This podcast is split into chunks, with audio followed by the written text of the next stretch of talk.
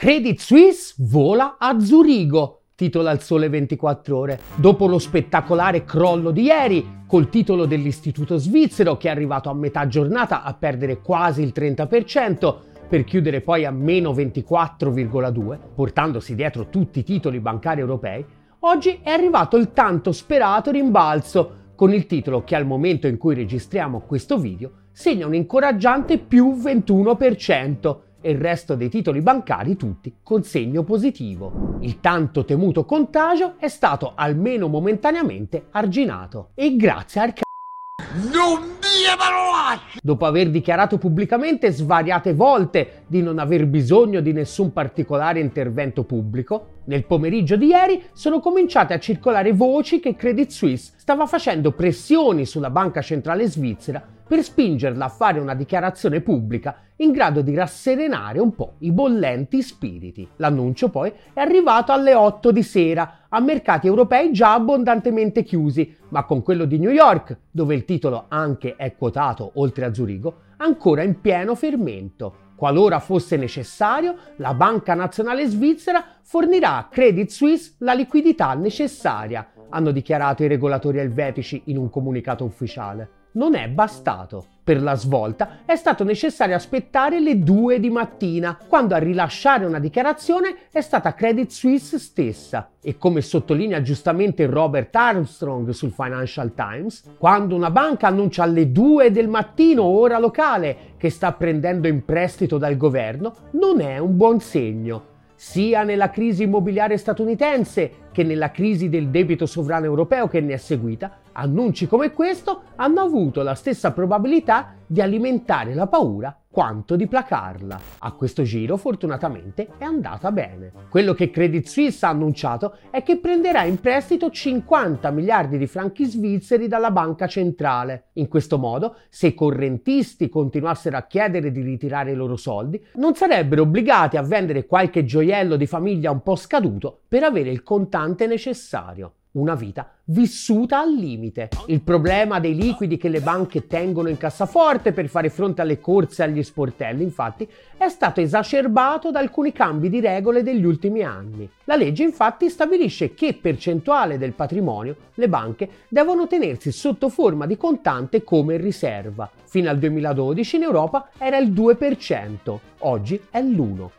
negli USA dal 2020 è zero e quando poi qualcosa va male ecco che arriva il salvataggio. Il salvataggio svizzero è molto simile a quello messo in piedi negli USA dalla Fed dopo il fallimento di Silicon Valley Bank per provare ad arginare almeno momentaneamente il patatrack una marea di soldi pubblici da prendere in prestito facilmente e a condizioni più che generose. Per averli, infatti, dichiara la Fed, basta presentare come garanzia i famosi titoli del debito del tesoro USA clamorosamente deprezzati e loro faranno finta che valgono molto di più di quanto non valgono realmente sul mercato. La Banca Nazionale Svizzera ha annunciato che lei invece come garanzia accetterà soltanto asset di alta qualità, ma cosa significhi concretamente nessuno al momento è in grado di dirlo. Quello che è certo è che non c'è troppo da affidarsi. Tra i vari eventi che hanno portato al crollo in borsa di Credit Suisse, infatti, ci sono proprio i sospetti sul corretto funzionamento degli organi interni che devono valutare il vero valore delle obbligazioni che ha in pancia. Il Credit Suisse ha affermato di aver identificato debolezze sostanziali nei suoi controlli interni sulla rendicontazione finanziaria titolava pochi giorni fa sempre il Financial Times. L'ultimo colpo a una banca che lotta per risollevare le proprie sorti commentava. Ad aver individuato queste debolezze sostanziali era stata PricewaterhouseCooper, il suo revisore, la direzione non ha progettato e mantenuto controlli efficaci sulla completezza e sulla classificazione e presentazione degli elementi non monetari nel rendiconto finanziario consolidato, avevano dichiarato. Insomma, i numeri che risultavano sulla carta non erano affidabili. Ma oggi è il giorno dei pompieri e non c'è spazio per andare troppo per il sottile. Affidarsi alle tranquillizzazioni di banche, regolatori e sedicenti controllori però non si è rivelato sempre proprio saggissimo. Negare anche l'evidenza è la norma, per poi rimangiarsi regolarmente tutto. Oggi, ad esempio, la missione è sostenere che Credit Suisse non è Silicon Valley Bank e che quella banca non è saltata perché c'è qualcosa nel sistema che si è rotto, ma perché era spazzatura. Fino a pochi giorni fa, però, la pensavano diversamente. Secondo Moody, una delle tre grandi sorelle del rating, infatti, ancora una settimana fa Silicon Valley Bank valeva un bel A3 e cioè basso rischio di credito. La buona notizia è che evidentemente nel tempo sono un po' migliorati. Fino al giorno prima del crack di Lehman, infatti, il rating di Moody era A2, che è il gradino immediatamente superiore a quello di Silicon Valley Bank. D'altronde il management era in buona parte lo stesso. Joseph Gentile, direttore amministrativo di Silicon Valley Bank, prima di raggiungere l'istituto di Santa Clara fino al 2007 era stato direttore di una divisione di Lehman. La linea della difesa comunque è chiara. I due episodi, quello delle banche regionali USA e quello di Credit Suisse,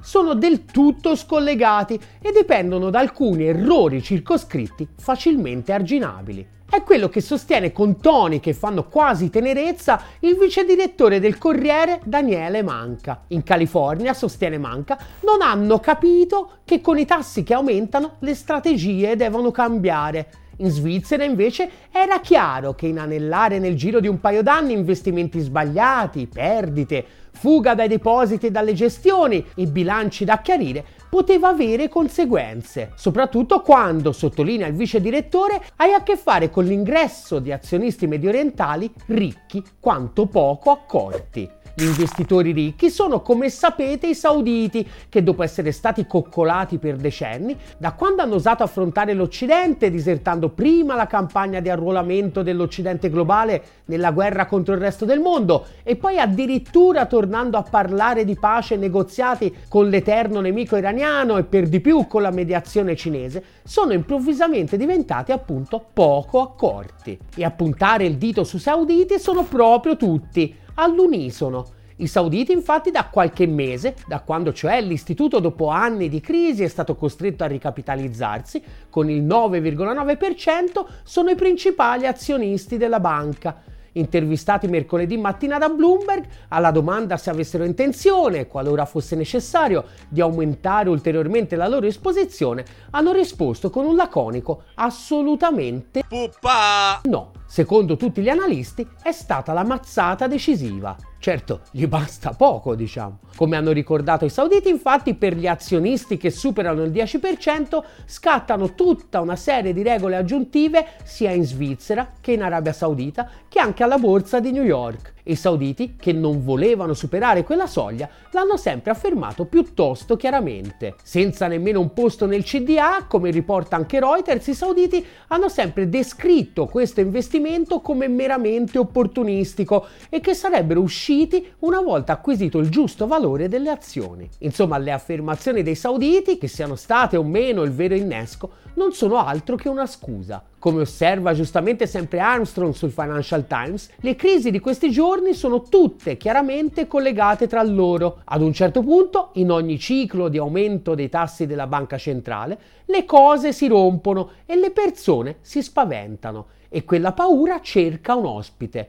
Silicon Valley Bank ha rotto, la paura è stata rilasciata e il Credit Suisse è stato l'obiettivo più debole. Come ricorda sempre Armstrong, infatti, la fuga da Credit Suisse ha radici piuttosto profonde. La controllata di Credit Suisse, che si occupa di gestione patrimoniale, nel solo 2022 ha visto crollare il patrimonio di oltre il 27%. I depositi presso la banca solo nel quarto trimestre dell'anno scorso addirittura del 37%. E dopo il fallimento di Silicon Valley Bank, i credit default swap gli strumenti finanziari che assicurano gli investitori dal rischio di insolvenza e che quindi più costano, più significa che il mercato crede sia imminente un fallimento, hanno raggiunto la cifra stratosferica di 550 punti base. Il record precedente risaliva ad ottobre, quando avevano raggiunto quota 350. Una preda predestinata. Ora, che la vicenda Silicon Valley Bank e quella Credit Suisse siano molto diverse tra loro è chiaramente pacifico. Come è pacifico che in entrambi i casi ci siano delle responsabilità specifiche e anche degli errori che con qualche accortezza in più nel prossimo futuro possono essere scongiurati. Ma pretendere di farci credere che la concomitanza dei due eventi il fatto che si siano portati dietro in un batter d'occhio i titoli di tutto il settore e la prontezza con cui i governi ci hanno voluto mettere una toppa con i nostri quattrini siano niente più che piccole crepe in un sistema tutto sommato solido è sinceramente patetica. È una cagata pazzesca! La rassicurazione principale che ci viene rivogata è che le grandi banche europee e americane sono molto più solide di quanto non lo fossero nel 2008. Allora infatti a tenere in piedi i bilanci era una montagna di spazzatura, un castello di carte che si appoggiava su mutui fraudolenti concessi a persone che chiaramente non sarebbero state in grado di pagare e sulla base di valutazioni dei valori degli immobili che dire gonfiati è dire poco. Ora invece a tenere in piedi i bilanci delle banche ci sono asset decisamente più solidi, i titoli del debito pubblico ma da diversi punti di vista la sostanza non cambia e da un certo punto di vista potrebbe essere anche peggio. Come scrive il nostro Michael Hudson, le insolvenze di questi giorni potrebbero essere molto più serie del crash del 2008. Quello che non cambia è che ora come allora i conti delle banche sono fasulli. Come i prodotti finanziari spazzatura non avevano minimamente il valore riportato in bilancio, che non teneva conto di quanto facilmente sarebbero arrivati a valore zero al primo soffio di vento, così anche le obbligazioni, che in bilancio vengono riportate con valori che sono fino al 50% superiori a quelli reali di mercato da quando è partita la corsa al rialzo dei tassi di interesse. Ora, ovviamente i titoli di Stato deprezzati sono meglio dei prodotti spazzatura del 2008. Per fare pulizia dei titoli spazzatura nel 2008, il compagno Bush regalò alle banche 700 miliardi di soldi pubblici, ma almeno, una volta tolta di mezzo la spazzatura, il sistema poteva ritrovare la sua sostenibilità. Ora invece per evitare che gli asset delle banche continuino a crollare, bisognerebbe abbassare i tassi di interesse ma con l'inflazione che non accenna a dare tregua non ci pensano nemmeno. Giusto pochi minuti fa, la BCE ha confermato il tanto atteso ulteriore aumento di 50 punti base, che vista la maretta di questi giorni qualcuno aveva cominciato a mettere in discussione. Insomma, siamo dentro a un vicolo cieco. Come ha scritto anche Larry Fink, presidente di BlackRock nella lettera annuale agli investitori, è il prezzo che stiamo pagando per un decennio abbondante di soldi facili, Dopo le banche regionali USA, sostiene Fink, potrebbe arrivare a breve il turno di un altro tassello del domino, i fondi investiti in investimenti illiquidi, come private equity, immobili e credito privato in particolare, se hanno utilizzato denaro preso in prestito per aumentare i rendimenti e denaro preso in prestito l'hanno utilizzato tutti, a un livello mai visto. Ciò nonostante è comunque difficile pensare nel futuro a un ritorno ai tassi bassi, finché infatti elenca una serie di fattori che rendono l'inflazione strutturale, dalle tensioni geopolitiche alla frammentazione dei mercati.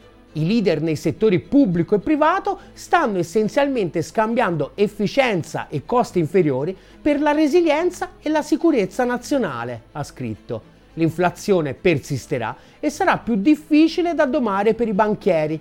Di conseguenza, credo che sia più probabile che l'inflazione rimanga vicina al 3,5 o al 4% nei prossimi anni. Come prevedeva giustamente l'Economist a inizio anno, è il new normal inflazione sostenuta, tassi alti e crescita economica bye bye. Con un debito pubblico e privato a livelli mai visti, infatti, sarà già difficile pagare gli interessi su quello che già abbiamo.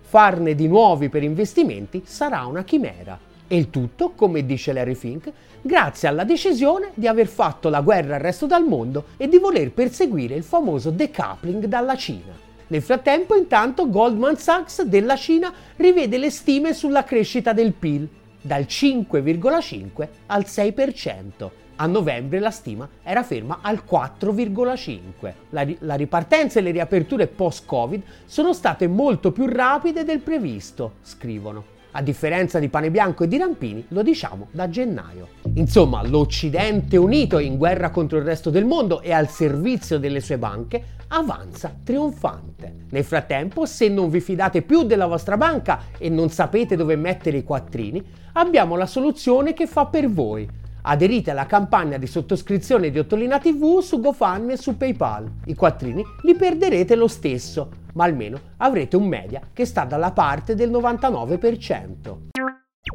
Ottolina TV, comunque vada, sarà successo.